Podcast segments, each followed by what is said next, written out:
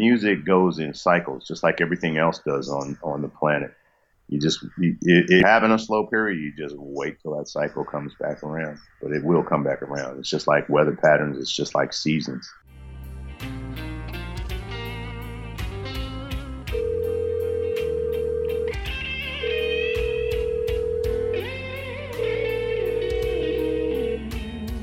DA Music. This is Gregg Wright speaking.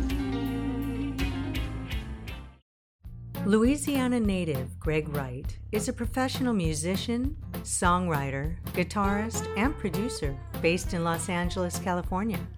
Gregg remembers at a young age his first encounter that sparked his interest in music. My earliest memory of music is uh, my mother playing piano in church. Uh, I probably was just a little toddler then, but I remember it clearly. And I remember it uh, having a very powerful effect on me. Uh, you know, it stuck with me my whole life, really. As he grew, music started to become a bigger part in his life. The most influential moments were attending concerts and listening to bands live. He really enjoyed rock concerts the most. He says the best part was getting caught in all the excitement. Gregg reminisces about his very first rock concert he ever went to that changed his life. The guitar legend himself, Jimi Hendrix. Uh, mind blowing. uh, it changed my life completely. Uh, that that one particular concert because before that concert, I kind of had my eyes and heart set on a career in athletics. And uh, after seeing that concert, I completely switched gears. I went home and told my dad that uh, football and stuff like that was over. I, I had something else in mind, which was to be a musician, guitar player. At first, Gregg's parents thought it was the teenager phase he was going through, but once they saw the passion he had for music, they supported him through it all. With their support, Gregg went on to pursue his passion. Gregg's passion did not always lie in blues. No, it was always rock and roll first. I mean, I just loved plugging into something big and loud. And uh, I ran away from the blues far and as fast as I could. But, uh, you know, uh, you can't get a leopard to change his spots. And uh, as I matured, I realized that all my role influences were actually deeply rooted in the blues. So the progression towards blues was very natural process. Gregg learned how much rock and roll is embedded in blues. He says the sound in rock and roll are just simplified blues riffs. He always kept his Marshall stacks on 10. From this, he begins his journey in blues. Starting in the mid 70s, Gregg starts his career playing one nighters stretching across the South. From the Carolinas, Georgia, Alabama, Florida, Louisiana, and Texas. He opened up for Albert King and Freddie King, and from this, learned a great deal. He learned you had to pace yourself, as it was a real grind.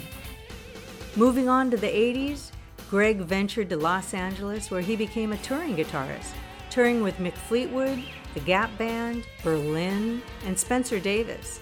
He also was the lead guitarist on Michael Jackson's Victory Tour. Gregg earned the title of the King of Rock and Blues. With many years in the industry, Gregg has learned what the most rewarding and the most challenging aspects of being in the industry. You know, as I initially started uh, what was satisfying about it was just being able to get up on stage and play and have people dig what you're doing.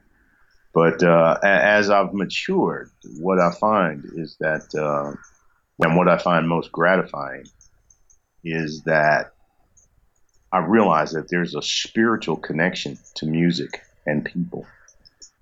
And the musician's job is to bring that about, and it tends to bring people together. Uh, I know this probably sounds like pie in the sky hippie stuff, but it's not. Uh, you see it in churches when the music happens. You see it uh, in all sorts of customs and rituals in different cultures around the world, and uh, it's no different with us. Um, but that's the satisfying thing now is to connect with people, especially like if you're playing in a country language and they don't speak yours, but somehow you can connect and communicate, just to bond and uplift everybody. That's the most rewarding now. The most challenging, uh, I would say, are times when you know there's every musician has a period of where things kind of slow down a little bit. I always found that kind of tough, you know, but uh, they always come back around. It's just learning how to cope with that. You know, things slow down. Maybe, uh, you know, maybe your particular instrument isn't isn't the flavor of the week this week. In 2013, Gregg was inducted into the Louisiana Music Hall of Fame alongside Louis Armstrong, Elvis, Buddy Guy, and Dr. John. He is a sensational guitar player, always bringing electrifying sounds. We are honored to be working with him. Definitely don't take no for an answer. You innately know what's right for you, and you have to stick to that and believe in it. And don't listen to the experts necessarily, listen to your heart and spirit. This has been our DAMM Good podcast. Thank you for tuning in. All music played in this episode are songs by the artists themselves. You can check out their music on our artist page at damusiclibrary.com. DA Music is clearance free, and we are always here for your project and production needs. Check us out at damusiclibrary.com.